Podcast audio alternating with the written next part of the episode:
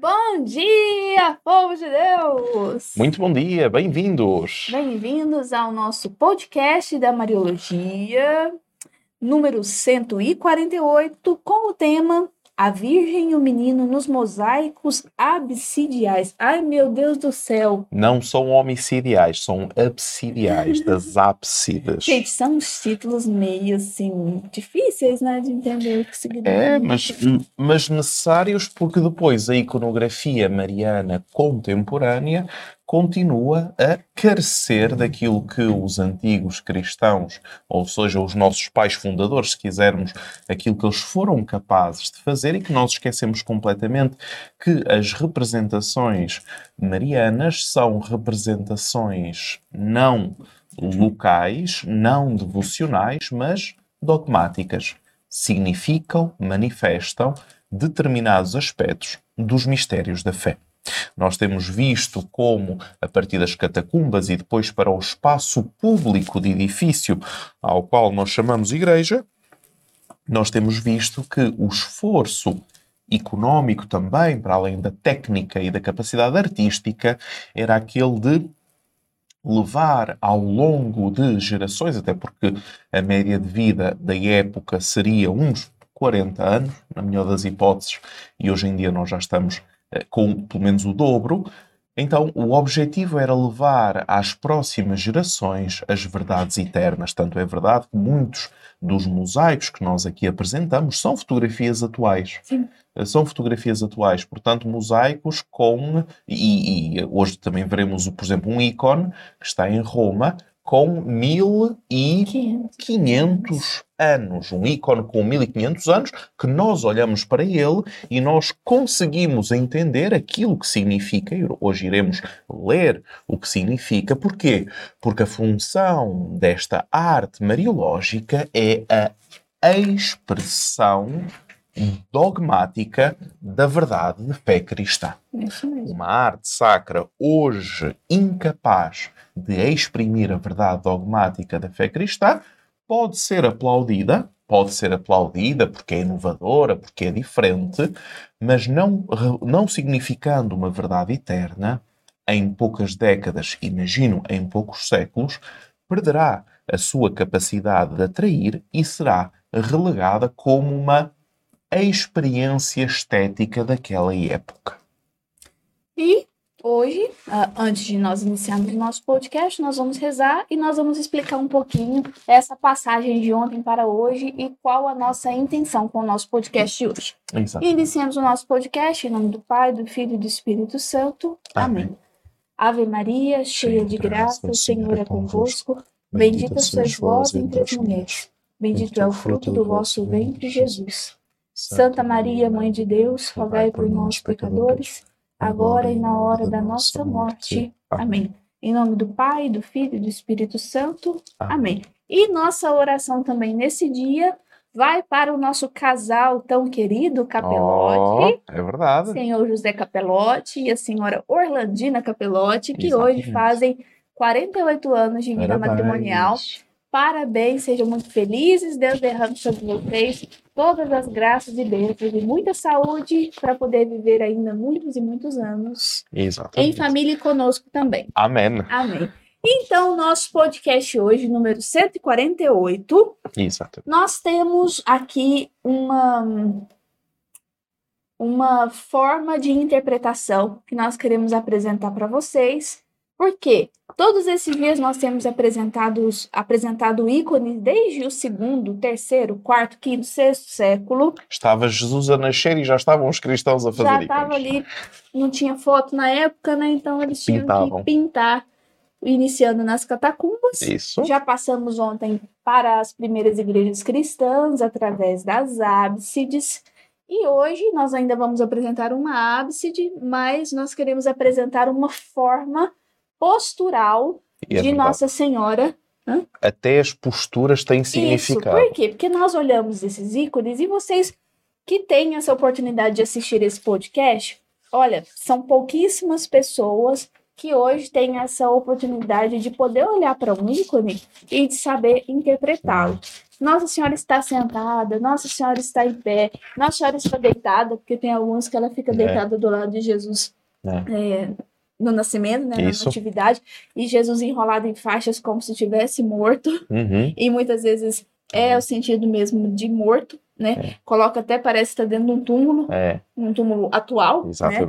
Né? Então, a própria postura da Virgem e do menino, quando nós falamos assim, gente, a Virgem e o menino, porque quando fala menino parece que é uma coisa meio, sei lá, estranha, né? Chamar Jesus de menino. Mas na arte é sempre assim, a Virgem e o menino, é, é La Madonna e il Bambino. Uhum. Então, é o nome mesmo dentro da arte sacra, quando nós falamos de Maria e de Jesus menino.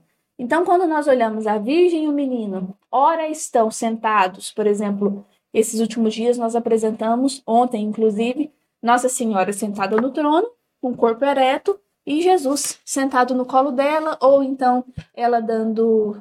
É, ela amamentando Jesus, né? Ou então ela apresentando Jesus. E hoje nós vamos apresentar é, essas duas figuras, Maria e Jesus, em pé. E nós vamos descobrir que existe, sim, significados. Exatamente, existem significados. Nesta primeira figura, nós estamos, uh, nós estamos no final do século oitavo, nós estamos uh, em Niceia. Para quem eh, não sabe, Niceia tem um famosíssimo concílio em trezentos e vinte e cinco, o famosíssimo concílio de Niceia, e infelizmente a representação é preto e branco, porque esta igreja foi destruída em mil novecentos e vinte e dois. Nossa. Ou seja, este ícone do sétimo século, deixem-me confirmar a informação exatamente, do, não, desculpem, do final do oitavo século, foi destruído em eh, mil novecentos e vinte e dois. Mas é o exemplar mais antigo que nós temos em que eh, Maria já não está sentada no trono, como ela já não está sentada no trono, Jesus também já não está sentado no trono, mas estão numa posição completamente ereta. O trono existe, né? O trono existe, o trono está atrás, atrás e depois o pedestal para o trono, que era característica uh, da época imperial, em que o mais importante está sentado, uhum. e, os, e, e está sentado e os pés apoiados num pedestal, e os menos importantes falam para essa pessoa que está sentada. Hum. Hoje em dia a arte é ao contrário. O mais importante está em pé a discursar, sim. e os outros estão sentados. sentados. Verdade. Era é o contrário. Verdade. É o contrário, não é? Então, as formas uh, de nobreza e de importância da época diziam, sim, que existe um trono e que o mais importante está sentado. Mas aqui está de pé. Então, a pergunta que se faz é, muito bem, então perdeu importância. Não. Porquê? Porque nós começamos a ver que a necessidade da representação de pé e deixar o trono para trás indica, e se vocês repararem na, no comprimento, na altura da Mãe de Deus, indica uma verticalidade. Ou seja, não uma horizontalidade de poder real, os povos, as nações viram a mim, mas uma noção de ascendência, descendência. Deus desce encarnando-se, nós subimos através da teosis. Mas antes de entrarmos na teosis, uhum. vamos passar para a próxima imagem. Desta vez já vai ser a cores. E vamos para um antiquíssimo mosteiro. Hoje mosteiro ortodoxo. Só uma dúvida, essa primeira imagem que a gente está vendo, né, que você disse que é, essa igreja foi destruída em mil novecentos e vinte e dois, essa é uma ábside. Isto é uma ábside, sim, é. sim, sim, uma ábside. É uma ábside. Nós agora vamos sair da ábside para ir buscar alguma coisa uh, semelhante a esta postura em que Maria aparece de frente. Um, Neste caso, a Virgem com o menino, que à volta dela estão, uh, estão anjos e mártires, e está no mosteiro de Santa Catarina, imaginem onde, no Sinai. Uhum. Lembram-se o Monte Sinai, Moisés, etcétera. E, exatamente, aqui estamos no Monte Sinai. Ora, claro, já se vê a cores, já estamos no quinto, sexto século. Ainda temos Maria sentada, mas já vemos Maria sentada de frente e já vemos uma verticalidade que acontece à volta dela. Daniel, porquê os mártires? Porquê os anjos? Ora, aqui já estamos num mundo mais particular. Porquê dos anjos? Os anjos, como nós vimos no nosso curso de Monologia, Angiologia e Mariologia, os anjos no Novo Testamento têm uma função muito menor do que no Antigo Testamento. No Antigo Testamento, os anjos eram, vamos dizer assim, uma expressão uh, mais sensível que garantia a absoluta transcendência de Deus. Então, Deus é absolutamente transcendente, não pode aparecer. Então, aparecem os anjos como os mensageiros. Assim, de forma muito geral, é isto. No Novo Testamento, Deus revela-se completamente na figura de Nosso Senhor Jesus Cristo. Então, nós não temos mais um céu absolutamente transcendente. Nós temos um céu, por um lado, transcendente. Temos uma terra, por outro lado, imanente. Temos o testemunho dos mártires, estou a ver eles assegurarem essa cruz que corresponde à nossa palma de martírio. Temos uh, os mártires que, ao morrerem, testemunham o quê? Que esta vida é passageira e que é para a vida eterna que nós vamos. Os anjos são aqueles que, no alto dos céus, celebram a divina liturgia, ou seja, o louvor, a adoração perpétua a Deus, e que se o servem dia e noite. Então, Maria e Jesus colocam-se como o intermédio entre estes dois mundos. O Criador, a criatura, o céu e a terra, Deus que propõe, o homem que responde. E é na união entre Jesus e Maria que tem sentido a Igreja Celeste e a Igreja Terrestre. Uhum. Ok. E isto que eu vos estou a dizer não é uma novidade. Sempre assim foi e nós, de alguma forma, esquecemos estas dimensões. E tanto Maria quanto Jesus olham para nós. Exatamente.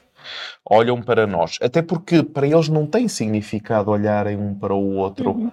Porque não é uma cena aveludada, sentimental, aquela questão da ausência dos exatamente, afetos, cheia de ternura. Estamos uhum. a comunicar as verdades da fé, não estamos a comunicar uma cena cotidiana okay. da casa de Nazaré. Até porque essa, essa cultura de comunicar uma cena da casa de Nazaré é muito recente na história da Igreja. Talvez do século dezasseis para a frente, na época do romantismo, uhum. esta necessidade de Uh, não sei se vocês aqui dizem assim o cuchi cuchi cuchi, sim, que aparece o Jesus gordinho que dá vontade ah, de apertar as bochechas, que lindinho e fofinho, mas uh, fora de brincadeiras, uhum. quando nós vemos ou uma pretensão da arte sacra que faz isto, automaticamente nós ficamos sem aquela dimensão de transcendência, verdade revelada. Ficamos sem isso. E nós hoje em dia continuamos a assistir isso na... na arte sacra. Ou é feia, a gente olha e diz assim, não me diz nada, ou é super devocional, ah, porque Nossa Senhora apareceu desta forma, logo em mais Nossa Senhora sim. é desta forma, ok? Mas raramente nós vemos arte sacra bem feita, e bem feita significa bons artistas, mas também investimentos consideráveis. Se calhar um carro de cem mil reais ou uma obra de cem mil reais. A obra de cem mil reais perdurará muito mais no tempo. Com certeza. Não é? Uh, portanto, vemos isto. Então não vemos obras bem feitas, normalmente não têm caráter dogmático, ou então, pior ainda, tendencialmente são narrações da Sagrada Escritura. Há esta Natividade de Jesus, esta é a Natividade de Maria, um pouco como o quadro que temos atrás de nós, que é uma obra, não é uma obra dogmática, é uma obra que reflete ou tenta refletir um determinado, uma determinada narração bíblica, ainda que esta aqui seja já um pouco mais, é, um pouco mais barroca, não é? Um pouco mais transcendente. Mas bem, passamos à próxima imagem e desta vez vamos regressar do mundo copta para Roma. E nós aqui vemos uma, nós aqui vemos um ícone um ícone uh, mais conhecido por Nossa Senhora da Clemência. E essa aqui a gente ainda vai ver ano que vem. Exatamente, porque está em Santa Maria em Trastevere. Sim, então, ano que vem, final do ano que Se vem, Deus algumas quiser. Pessoas já estão, inclusive a Juliana, já estão até mandando mensagem para nós, perguntando sobre a nossa, é, qual é o nome? Não é excursão, a nossa peregrinação a Roma. Então, quando nós formos a Roma, uma, um dos ícones que nós vamos encontrar lá, é na, este. na igreja de Santa Maria em, Traste, em Trastevere, é, é. este. Claro que alguns poderão dizer, ai meu Deus, estão destruídos, então porquê é que eles não restauram? Bem, este ícone tem uns mil e quinhentos anos, respeito pela idade. Quem que vem cortar? Ah, exatamente, exatamente. Ora, este ícone nós temos apenas dois anjos, temos Maria praticamente de pé com o seu filho Jesus. Novamente, a verticalidade... Novamente, lançar quem olha, quem contempla o contemplante, lançar o contemplante em direção ao céu. Porquê? Porque é bonito? Não. Porque existe esta necessidade de entender que a função primordial da liturgia é aquela de celebrar os divinos mistérios, onde a Igreja Celeste já vive em plenitude, onde a Igreja Terrestre, de forma imperfeita, os tenta celebrar. Não, agora explica de novo. Por que que ela está em pé? Exatamente. Existe assim, ai... Eu preferia que ela fosse sentada, eu preferia que ela fosse não. em pé. Não, existe um significado. Existe um significado. Pensem, pensem, vamos refletir um bocadinho em relação aos significados. Vejam, pensem comigo. Vamos passar para a próxima imagem, que é mais, como está mais, mais perfeito, uhum. como é um mosaico, é mais fácil de entender. Pensem comigo. Nós temos uma imagem frontal, certo? Está de frente. Imóvel, impassível, solene. Com um fundo uniforme, que normalmente é um fundo dourado. A verticalidade da mãe diz majestade. Correto? Não está a ouvir, não está a receber, não está a falar. Está apenas a ser. Uhum. Está apenas a ter um significado. Estão a entender? Ela não precisa de comunicar verbalmente. Não está na adoração dos magos, não Sim. está sequer a oferecer o filho, porque a verdade existe por ela mesma e os antigos tinham muita consciência disto. A verdade encarnou, a verdade é, como encarnou em Maria, o Senhor dos Senhores, o Rei dos Reis, em Maria. Então o que é que Maria faz? Maria oferece o filho ao mundo. Correto? Por um lado. Por outro lado, vocês podem ver nesta imagem, do, a mão direita de Maria está a apontar para o céu desta forma. Estão a ver a mão de Maria, do lado direito, sai. A mão de Cristo também sai na mesma direção. E a mão de Cristo abre a mão. E a mão de Maria faz este gesto lateral. Correto? Ora, o que é que significa a mão de Cristo, ou Cristo que abre a mão? Abre a mão porque na cruz ele abre a mão, ou seja, permanece aberta a possibilidade de entrada no mistério. Daí que ele abre a mão, certo? Que é o já, que é a mão fechada, Sim. e o ainda não, que é a mão aberta. E ela que segura, né? E ela que segura o filho, não é? Porque verdadeiro Deus e verdadeiro homem, porque Maria segura. Mas a mão de Maria é um só Deus em três pessoas com a natureza divina e humana. Isto é todo o mistério da vida de Maria. A Maria foi-lhe revelado um só Deus em três pessoas e a natureza divina e humana de Jesus. Dá para... Vamos fazer isto, José. Vamos ampliar, Sim. vamos crescer a mão de Maria, está bem? Para as pessoas poderem ver bem. Nessa última imagem. É, nesta última imagem. Estás a ver do lado direito, tem a mão de Maria. E a mão de Jesus, né? E a mão de Jesus. E é diferente da Virgem Orante. Porque que a gente encontra aqueles ícones. Exatamente. Nas é né? da Orante. Nós vamos ver no próximo episódio. Sim. Da Virgem Orante tem uma outra, um outro significado. Aqui é claramente o anúncio trinitário o anúncio trinitário que Maria recebe na Anunciação. Na Anunciação tem este anúncio trinitário. Neste anúncio trinitário, Maria vê-se, vamos dizer assim, Maria vê-se imbuída daquilo que é o cerne da vida cristã. Ah, Daniel, como é a vida eterna? Sermos como Deus, a teosis, a divinização, dentro da relação entre o Pai, o Filho e o Espírito Santo. Dentro dessa relação existe a plenitude da divindade, a plenitude da criação, a razão para a qual nós fomos criados. Dentro desta, exatamente, estamos a ver um grande plano. Dentro desta criação. Isto é a vida eterna, isto é o reino dos céus, isto é o reino de Deus. Inclusive ela tem a... a estrela. Exatamente. A típica estrela de Maria, claro que aqui numa afória, no manto de Maria, não vemos as outras estrelas. Nesta típica estrela de Maria significa sempre o mesmo. Fé, desculpem, a perpétua virgindade. Não significa, não significa fé, esperança e caridade. Significa Maria Virgem antes, durante e depois do parto. E a virgindade de Maria, nós já o dissemos, é a garantia, a virgindade de Maria é a garantia da Divindade, divindade e humanidade de Nosso Senhor Jesus Cristo, verdadeiro, verdadeira mãe, logo é humano, verdadeira virgem, logo é divino. divino. Então, como vocês podem ver de, como vocês podem ver destas imagens, é interessante este... que a mão dele ainda está tampada, né? Ela segura a mão dele. Isso. E está tampada com tecido. Porque é o já, mas o ainda não. Uhum.